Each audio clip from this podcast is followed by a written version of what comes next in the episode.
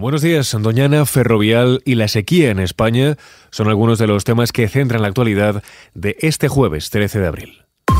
ISFM Noticias con Jorge Quiroga. Pedro Sánchez insiste en que Doñana no se toca. El presidente del gobierno responde así al Ejecutivo andaluz, que ha decidido tramitar en el Parlamento una propuesta sobre los regadíos de este parque nacional. La ultraderecha y la derecha lo que hacen es negar la evidencia científica y en el caso de Andalucía hasta incluso negar la legislación europea y negar las advertencias de la Comisión Europea. Pues yo lo digo desde aquí, de manera serena, pero también con contundencia. Doñana no se toca, Doñana es patrimonio de los andaluces, de todos los españoles, y Doñana no se va a tocar.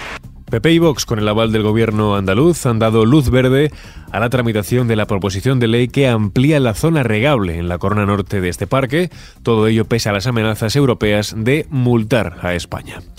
La sesión parlamentaria ha estado marcada por la disputa del bloque de PP y Vox frente al de toda la oposición de la izquierda. La ausencia del presidente de la Junta Andaluza, Juanma Moreno, ha motivado que la presidenta del Grupo Mixto de Andalucía, Maribel Mora, arrojase arena sobre el escaño de Moreno, un hecho que el presidente del Parlamento, Jesús Aguirre, calificaba así al término de la sesión. Tú lo que no puedes ir echando arena en un escaño, ni eso es falta a la disciplina y a la cortesía parlamentaria he intentado mantener el orden y llamarla al orden como hay que llamarla y estas cosas no deben repetirse. De todas formas, aquí hay que venir serio y hay que venir preparado. Y si tú quieres ganarte tu sitio, tiene que ser a través de la palabra.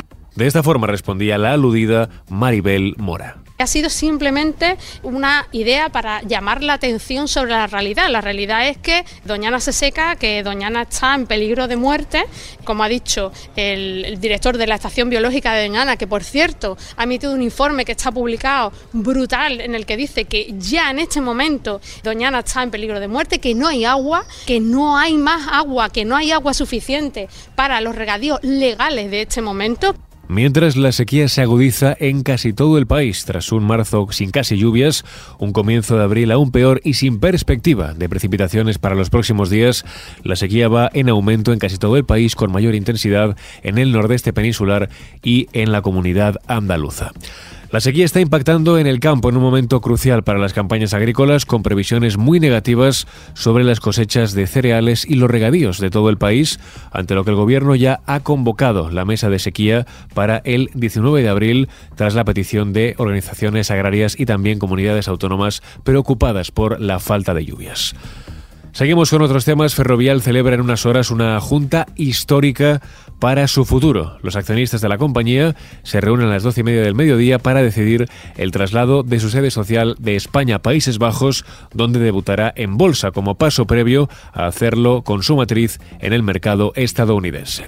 En el día de ayer, Montero avisó a Ferrovial, si no hay motivos económicos, no podrá aplicarse deducciones fiscales. Así de tajante se mostró la ministra de Hacienda en relación a que la empresa pueda disfrutar de las ventajas fiscales del régimen especial de fusiones recogido en el impuesto de sociedades. Es que estudiada la legislación con detalle, no hay ninguna razón del tipo de la que ha esgrimido Ferrovial para trasladarse de sede.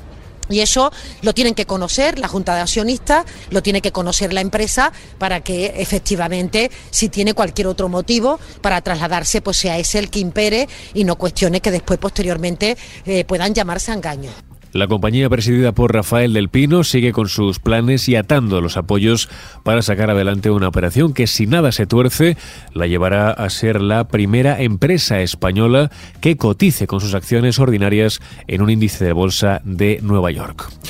Más temas en clave ya judicial. Desde este jueves son 80 las sillas vacías en la justicia, 22 en el Supremo, 33 en tribunales superiores, 24 en audiencias provinciales y una en la Audiencia Nacional. Una situación que solo puede ir a peor a vida cuenta de las nulas expectativas de renovar el Consejo General del Poder Judicial en plena vorágine electoral.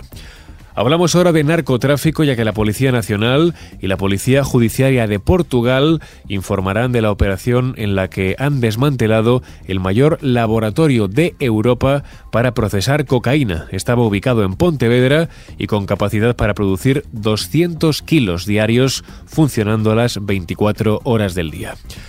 Por otro lado, Japón ordena la evacuación en el norte del país por el lanzamiento de un misil norcoreano.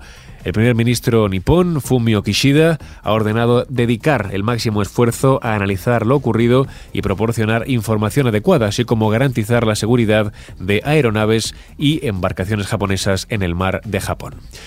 Y terminamos con la previsión del tiempo para este jueves.